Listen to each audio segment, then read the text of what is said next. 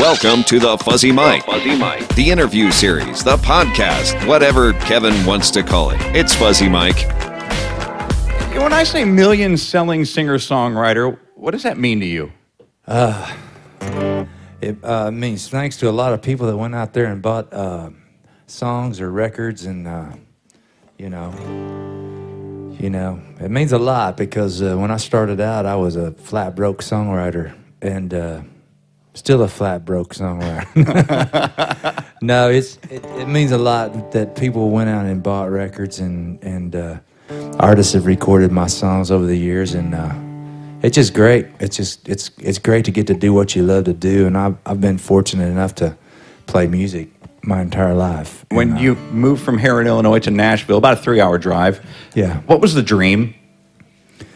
Uh, it was to grow up to be somebody like Kris Kristofferson or you know Waylon or Willie or Haggard. Or, it's like all these guys, all these pictures I see are my heroes, you know, on these walls. And um, I grew up uh, being a fan of the you know singer songwriters, and a lot of those guys were the guys that were, you know. Um, came out of Texas, you know. The the guys like Billy Joe Shaver and Guy Clark and of course Waylon and Willie and uh, all those guys and uh, you know people uh, you, grow, up wanting to write songs like uh, "Help Me Make It Through the Night" and for the good times and you know all those classic songs. So Has what you achieved lived up to the dream? M- Well, my wife, you know, she's got high, a high, you know, like they're never as good as like Wa- Waylon. I mean, our first date, we snuck into a Waylon concert. That was our first date. Uh, we were at a fair, we DuQuoin State Fair in Southern Illinois, and uh, there was like a little chain link fence. It was nailed to like one of those big, you know, light poles, and you could sneak through there. I go, come on, let's go through here. so we snuck into the Waylon show. And then we got to be friends with Waylon later on. And I was looking at that Waylon uh, picture back there, and there were, you know, like 1999, I'd get a call at 5 o'clock, and Waylon go, hey, what you doing? I go, yeah, I'm sitting over here, what you doing? He goes, you guys want to go eat some barbecue? And there's a place in Nashville called Fate's Pig and Pie. And uh, Fate Thomas was the sheriff in Nashville at the time, but he had a barbecue place, and we would go out there. We would get in the car, and me and my wife and Waylon and Jesse, and uh, you know it might be four or five people. We'd go out. We'd go eat somewhere, and it's like to think that we at one time would, would ride around on our dates listening to Waylon and Willie, and here we are going to eat, you know, barbecue with him. That's So that was, amazing. uh, really fantastic. An amazing That story. dream come true because Waylon was like one of the nicest people, you know. I would go over there, and Waylon and I would go write songs together, and uh, every time I would go over there, uh, they uh, they made uh, this taco salad, you know, and I threw a fit over the taco salad because it was really, I mean, I really liked it, you know, it was like a salad with, you know, chili and tortillas and stuff in. And every time I went over there, we would have that taco salad. And, uh, you know, Waylon, Waylon would go, we're to have some taco salad for lunch because I threw a fit over it, you know, every time I went over there. But he, he was such a great guy. And uh, just all the way up until he passed away, you know, I kept in contact with him. In fact, he got ticked off at me one time. It was Halloween and I was over there writing songs with him, and uh, my wife called me up, and she was going to get Halloween outfits for the kids. You know, they were little at the time, and uh, he goes, "What's going on?" And I said, "Well, she's going to get Halloween costumes." And he goes, "Well, what are they going? to What are they going to be?" And I said, "Well, one of them's going to be like a zombie, you know, slasher kind of guy, and one of them's going to be Batman. One of them's going to be Spider Man." He goes, Man, bring those kids over here. And it was a Sunday night. It was 1999. I remember it. The Titans played the um, St. Louis Rams, which became the Super Bowl final game. But anyway, I didn't go to the game, but it was a crazy day in Nashville. So she took the kids trick or treating. It got it got late in the day, and Waylon was getting, you know, his health was starting to. He had diabetes and stuff like that. So we didn't go by. We didn't go by the house to trick or treat that night because I thought it was going to be too late, and I didn't want to go knocking up there, showing up trick or treat, you know. And uh, so we didn't go. So uh, the next morning, like at seven thirty in the morning, like, hey, I was like, hey, he goes, where the hell were you last night? We they waited on us to trick or treat, and I felt bad, you know. Oh, no. But uh, we loved Waylon and Yeah. Jesse, something else. Well, there's a song that brought you to the table that got you that introduction to Waylon Jennings. Would you play uh, the very first song that kind of put you on the map for us, sir? Let's see if you remember this now. I was I remember the the night we shot this video uh, just down the road over there in Austin. It was cold. I don't know if you remember seeing this video, but I keep running into people going, "I was there the night you shot that video," and uh, we, we we were out there. With, see if you remember this one. And she couldn't keep from crying when she told me goodbye. First time you ever heard that on the radio, what kind of feeling did you get? I think I probably did backflips. Yeah. You know, but I do that uh, every song that that I ever put out the first time I hear it. I, I don't remember where I was at, but uh, it's always special. Even when somebody else records one of my songs, when I hear the song the first time, it's uh, it's real special because you you spend so much time writing songs and and uh, when somebody actually cuts one of your songs, it's really special.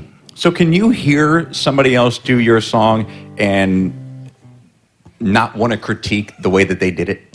Actually, when, somebody, I mean, there might be like a tendency to want to do that, but people, you know, when when somebody records one of your songs, it's like their family all of a sudden, you know. Uh, I just, I, I'm really thankful that, uh, you know, that they record the songs, and uh, I'm appreciative of it. So, is it our song? Is it your song, or is it their song at some point? Well, it's my song, Uh-huh. but uh, it's my song. But uh, you know, and I always feel like you know, I'm just happy. I'm thrilled when somebody records a song, and uh, that, I mean, that's what I started out. You know, hoping somebody would would want to record my songs or somebody would like my songs. Anybody, if you're a songwriter out there, you know what I'm talking about, and um, it's just a special thing when somebody cuts one of your tunes. Well, you've had Hank Jr. cut one of your tunes. You've had Reba cut one of your tunes. You have had Montgomery Gentry record, Brooks and Dunn, and now you've got the new wave. You've got uh, uh, uh, Jake Owen. You've got Luke Bryan doing your stuff, and you have uh, a couple of songs that Jason Aldean has done. Uh, I mean, that's the career longevity and being able to do different, like uh, what I say, genres of country speaks volumes to your talent, sir. Well, I've gotten to be friends with a lot of those guys uh, over the years, and uh, like, uh, it just it's kind of funny because I live south of Nashville, like 25 miles, and uh, Luke lives out there by me. Uh, Shane Minor, who's another singer songwriter, lives out there. There's there's just a bunch of us that live out there, and w- the city's growing out there to us. You know, it's it's catching up. But it's like the other day. Uh, well, it wasn't the other day. It was a couple months ago. Um, I was going to write with Dallas Davidson and Luke. Luke, he probably as a crow flies, he's about his place is probably a mile and a half from from my place. And out in the country, a mile and a half. That's pretty close, you know. So uh, I knew Luke was coming over there that day, and he called me up on his way over, and that, they were coming. I've got a little farmhouse out there, and I've written a bunch of songs out there, and there's there's no internet, there's no cable TV, there's no satellite. It's just you come out there and uh, you can't, you know, you're just kind of off the grid there for just a little bit, and uh, except for your cell phone. And uh, Luke called me up. He goes, "Hey man, I got an idea." He was on his way over, and I see him every now and then, you know, out there riding around or something. He goes, "I got this idea called Hooked on It," and uh, so he came over and we wrote that song, and it's on his new record. So check that out if you if you do. But it's pretty cool. And we wrote that out there. So you just that that's your space that you go to be creative. That's your space where you go to kind of isolate yourself from from everything. It's just a good little place to. Um, I mean, that's where uh, I know we got some Kevin Fowler fans out there. Kevin and I wrote uh, "Hell Yeah, I Like Beer" out there. We wrote a couple of songs off his new record out there, and uh, it's just fun. I mean, you just, it's just uh, we're far enough out of Nashville where uh, we're not in town, and uh, we're, we wrote uh, "Way Out Here" for Josh Thompson out there. Uh-huh. We wrote "No Zip Code," the title track to my song out there, and it just kind of you just feel like you're not in town, even though we're you know 30 minutes away from Nashville. But um, it's just a good little spot. It, there's, it's nothing fancy. It's just a little bitty old farmhouse, you know. So how did Big Green Tractor come about then? Well, that was one night I was just out. Uh, I've got a tractor, and uh, you know, it's just uh, m- my farm out there. Like I'll be gone a lot on the road, and um, it it gets away from you if you're not, you know, right on it. You know, especially over there because it's, you know, everything just grows really fast, especially in the summer. And uh, I, I was out there riding around one night, and uh, I told this story earlier. Uh, I, I do exactly what they say you're not supposed to do. It says, do not operate heavy machinery with alcohol. and of course, I'm riding around. I got a six pack from, you know, Kroger's or, you know, whatever hanging up there. There's a little hook up there on my tractor, and I just hang that little plastic bag there and put a six pack, and I ride around, you know, put, especially on a summer night, you know, I put the headlights on and ride around and just cut stuff down.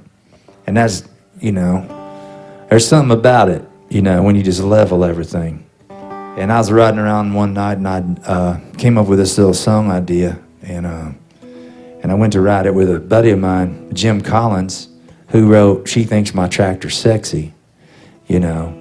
And uh, so, you know, I said, You want to write another tractor song? And he goes, Yeah. So we wrote this song. We just felt like we had a, we had a hit on it. Then eventually, um, Jason recorded it and had a hit with it, and uh, I'll do it for you.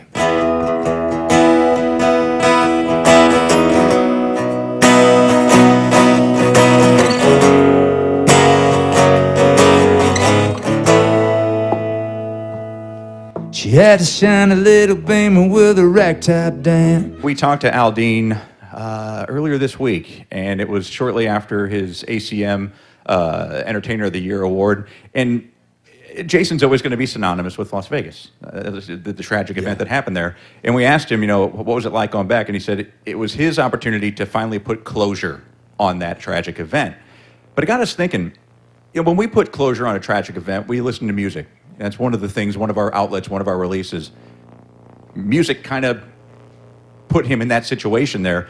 Well, how, if, if that's you, how do you cope with something like that?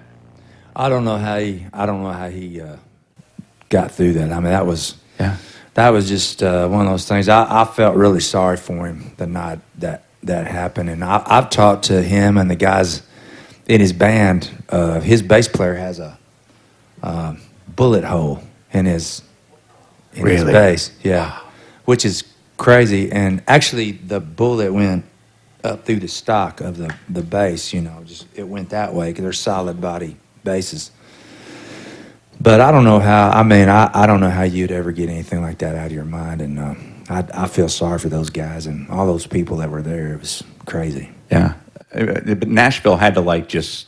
I mean, did Nashville shudder as a city when I that think- happened? I th- well, I think everybody did. Yeah. You know, there's so many, so many people that I know that were there when it happened, and um, so many people in Nashville, and you know, every everywhere are related to somebody who might have been there, and Mm-hmm. you just think, man, how, how could that happen? But it was a heartbreaking deal. Very heartbreaking, and, and Jason is handling it very well. Uh, he, he, you know, and, and he's not shying away from talking about it. But he did say that he is, expects that one day that we will all be able to move on from that and not make that a synonymous Jason Aldean event, but a, uh, a triumph of country music over over ugly. It, it also got me thinking about probably the guy who may be able to handle something like that the best in Nashville, and that would be Kenny Chesney, because you always just get the feeling that Kenny is just like the most complete laid back person, and if he didn't have to go somewhere dark like that, he would have that escape. He really is. He's a great guy. Uh, he's uh, just over the years, he's recorded so many of my songs, uh, and just knowing him that way, just uh, he he just uh, he just he he is what you see. You know, he's he's uh, he's just a laid back guy. How you did know? your friendship start with Kenny? Well, I mean, we we we crossed paths over the years, you know, touring. You know, everybody, you know, going back to uh, the '90s, you know, uh, doing shows and you know, you just do there. You do so many shows that you know you see somebody backstage. Hey, man, how you doing? And and what when um, he recorded a song of mine called "Just Not Today," maybe about 2004, 2005. And that was the first song of mine he'd ever recorded. But I remember, uh, you know, just uh, you know, just watching him start his rise with uh, "Now I Know How." you know, forever feels and a lot, no shirt, no shoes, and and uh, Peach is a talented guy, and uh, but but but when he recorded that song, then he recorded another song of mine, uh, "Living in Fast Forward." Mm-hmm. Then he recorded uh, "Live a Little."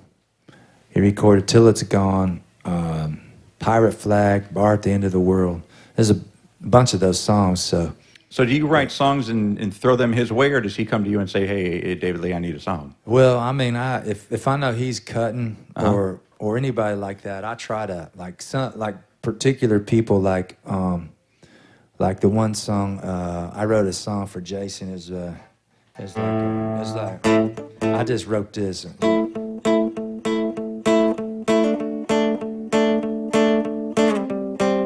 See if you remember this. I'll just play a little bit of it. That's the only way I know. Don't stop till everything's gone. But that started from that. That's it. That's how that whole thing comes about. Yeah, just that guitar riff. So living in fast forward, how'd that come about? Well, I was writing with uh, a buddy of mine, Rivers Rutherford, and uh, we gotten together to write one day. And when we get together in Nashville, we'll, we we um, sit there and drink coffee and talk about who who was playing who, who won, who lost, what happened to so and so pitcher, you know, what happened to the quarterback, who got hurt, whatever. And uh, we had written all day one day, and uh, Rivers had an appointment with Buddy Cannon, and uh, Buddy produces Kenny, and um, he said I got he was going to go pitch uh, some songs to uh, which means where he gonna go give him some songs to see if he, he'll record them for his next record. And uh, so we we were finishing up, and uh, I played this idea that I just had, just like that's we do that all the time. Like, man, see what you think about this. Like next time we get together, we'll work on this, you know. And I I had this uh, that I'm living fast forward. Hillbilly rock star out of control. And River's like, man, I love that. That's, he goes, hold on. And he starts, he just starts scribbling down and uh, was like, he, he starts writing these words. The body's a temple. That's what we're taught. And I treated this one. And so I'm a, man, that's, that's awesome. So he just starts going, you know, writing. So that was right on the spot. You just started yeah. writing that on the right spot. There. And uh, so we wrote a verse and a chorus to that song, and then he took it, uh, and that's all we had time for. We just kind of stopped, and he took off, and we recorded it on an iPhone. And so uh, Rivers went to go with, to his meeting with Buddy, and he played the songs, and Buddy's like, "Well, what else you got?" And he goes, "Well, uh, I got this song here that we that we worked on today. See see what you think about this." And he played it to him, and Buddy said, "I want to put that on hold for Kenny." and uh, of course we had to finish it you know so uh, we got together and i remember going down there that day to finish the song i had a really bad cold i'd gotten a cold somehow and uh, so we wrote this song and i remember there was a line that, that we didn't know if kenny would sing which was greasy cheeseburgers and cheeps didn't know if kenny would sing the greasy cheeseburgers part wasn't sure he would sing the hillbilly rock star thing but uh, now it just seems like it's right mm-hmm. you know Cause I'm living in fast forward. A hillbilly rock star out of control. Cause I'm living in fast forward. And I need to rewind real. So we've been hearing your lyrics for the past 14 years, not hearing your voice. A 14 year recording hiatus. What did Kenny say to you that got you back in the studio? Well, I was um, I was over at my house one night. I was sitting out in the backyard and I was grilling. And I had sent some songs over to Kenny for, uh, it was probably, you know, the the record that he put out, a pirate flag or uh, bar at the end of the world, and I and we had been working on our our project at the whole time. I mean, um, well, I take that back. No, this was before that. Um, I sent I sent the uh, songs over there to Kenny, and um, he said, "You know, you've been sending songs to me for the last couple of years, and I've been recording them." And he goes, "You need to make another record." He goes, "How long has it been?" And uh, you know, it had been a few years. And uh, he goes, "What if um, me and Buddy produce a record on you, and we just put it out and just see what happens?" And I go, "Hell yeah!" and that's what we did. I mean, uh, and over the next couple of months, we thought about, you know, what songs we were going to record, and I mean, he knew a lot of the songs that um, that you know, some of the songs that we recorded, he knew them, you know, and one of the songs in particular, uh, "No Zip Code," he he loved, and he, you know, that that really is the song that started the whole, uh, you know uh, I Won't Be Sorry, I'm Sorry, on the No Zip Code record, uh, was the one that really made him like go, you need to make a record. And so we did, we, we went in, uh, recorded like 10 songs, and, um, and then got down to the end of it, and uh, I wrote this other song. I had this other song that uh, I, I was actually going to give to him, you know, because we had our songs kind of picked out and uh, he was going to record this song, and uh, it was for his last album. And he's like, "Man, you know, I love this song. I really want to do it, but I, I don't know. Maybe I'm going to save it for the next record because I don't know if this fits in with the record because it was a little, it was different than everything else that would have been on his last album." And um, I said, "Man, let's put it on mine." And he's like, "Oh man, that's a great idea." And so uh, that's what we did and then he graciously, you know, sang on it with me, and that was just like icing on the cake. This might be my all time favorite quote ever that I've read from somebody. My favorite thing to do on the farm is actually to do nothing. I just like to sit out there and not do a thing. now, when you release I didn't a 10 say that, did I? apparently you did, sir, back maybe in nine, uh, 2010 or so. It's true. But here's the thing. Okay, if that's your favorite thing to do, you, you, you put out a 10 song CD. Now you're finding yourself on a Thursday evening in Houston, Texas. You're back working and you're working hard. So are you going to eventually have to sit down on Kenny Chesney and say, no more ideas like Yeah, that? No, that that means when I get home, Okay. I like to do absolutely nothing. You know, Because being a, being a musician and touring is hard, isn't it? Yeah, I mean, there's a lot. I was in Louisville last night, Mm-hmm. and um, and you know, it was fun. We played a later show, and there was a bunch of like drunk people, and I was right in the middle of it, you know, and it was fun. I mean, we had a hell of a time, and uh, I love it.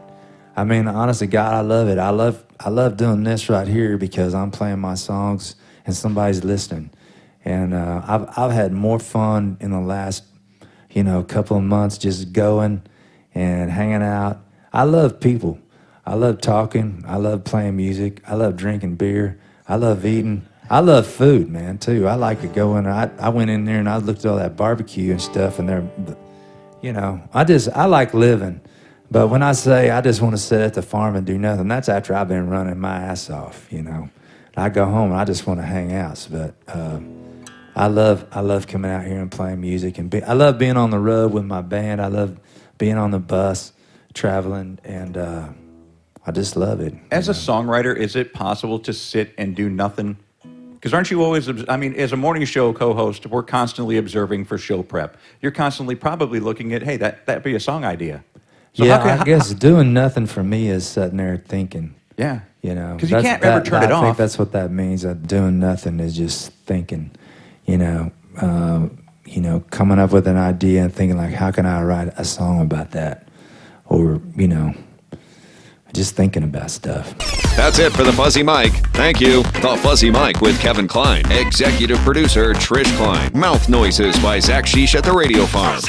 Get your Fuzz fix online anytime at thefuzzyMike.com. Everywhere with the iHeartRadio app and in this pocket. Wow, that is a lot of fuzz. Thanks for listening to the Fuzzy Mike.